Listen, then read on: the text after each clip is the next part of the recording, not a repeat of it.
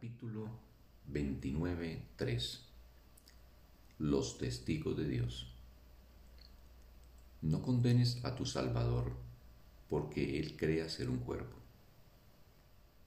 pues más allá de sus sueños se encuentra su realidad. Pero antes de que Él pueda recordar lo que es, tiene que aprender que es un Salvador y tiene que salvar a todo aquel que quiera ser salvado.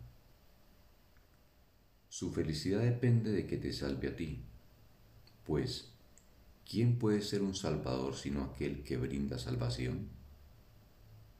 De este modo, aprende que la salvación es algo que Él tiene que ofrecer, pues a menos que se la conceda a otro, no sabrá que dispone de ella, ya que dar es la prueba de que se tiene. Esto no lo pueden entender aquellos que creen que con su fuerza pueden menoscabar a Dios, pues ¿quién podría dar lo que no tiene? ¿Y quién podría perder al dar aquello que, por el hecho de darlo, no puede sino aumentar? ¿Crees acaso que el Padre perdió su ser cuando te creó?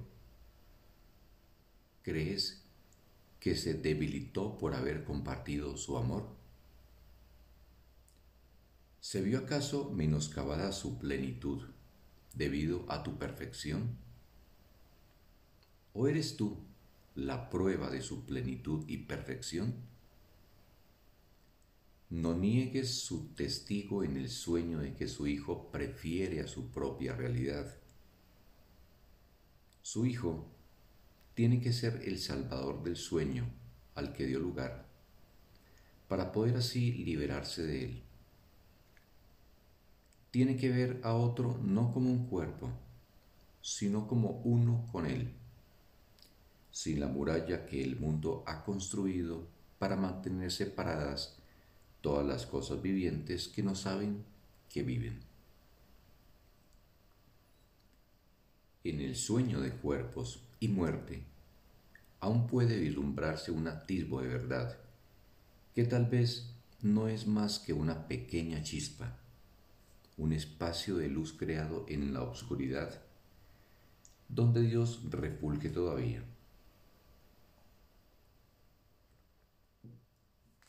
Tú no puedes despertarte a ti mismo.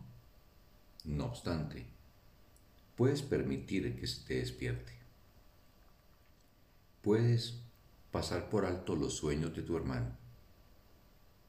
Puedes perdonarle sus ilusiones tan perfectamente que Él se convierte en el que te salva de tus sueños.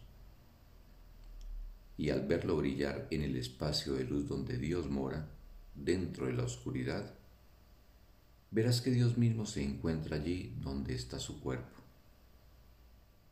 Ante esta luz, el cuerpo desaparece de la misma manera en que las sombras densas ceden ante la luz. La oscuridad no puede decidir que el cuerpo siga presente. La llegada de la luz supone su desaparición. Verás entonces a tu hermano en la gloria y entenderás qué es lo que realmente llena la brecha que por tanto tiempo pensaste que os mantenía separados. Ahí, en lugar de ella, el testigo de Dios ha trazado el dulce camino de la bondad para que el Hijo de Dios lo recorra. A todo aquel que perdona se le concede el poder de perdonarte a ti tus ilusiones. Mediante tu regalo de libertad, te liberas tú. Hazte a un lado y deja pasar al amor, el cual tú no creaste, pero sí puedes extender.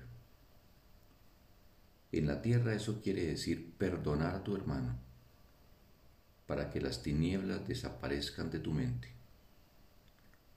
Una vez que la luz haya llegado hasta tu hermano, a través de tu perdón, él no se olvidará de su Salvador ni lo dejará sin absolver. Pues fue en tu rostro donde vio la luz que quiere mantener a su lado, a medida que camina a través de las tinieblas hacia la luz eterna. ¿Cuán santo debes ser tú para que el Hijo de Dios pueda ser tu Salvador en medio de sueños de desolación y de desastres? Observa cuán deseoso llega, apartando las densas sombras que lo mantenían oculto, para poder brillar sobre ti lleno de gratitud y amor.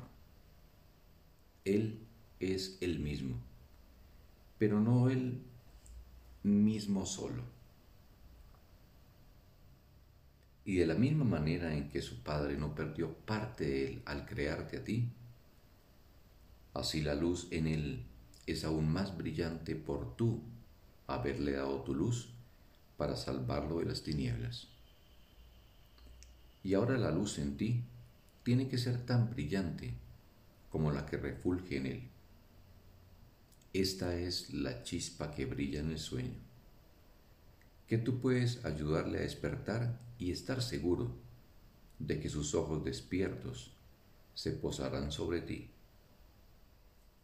y con su feliz salvación te salvas tú.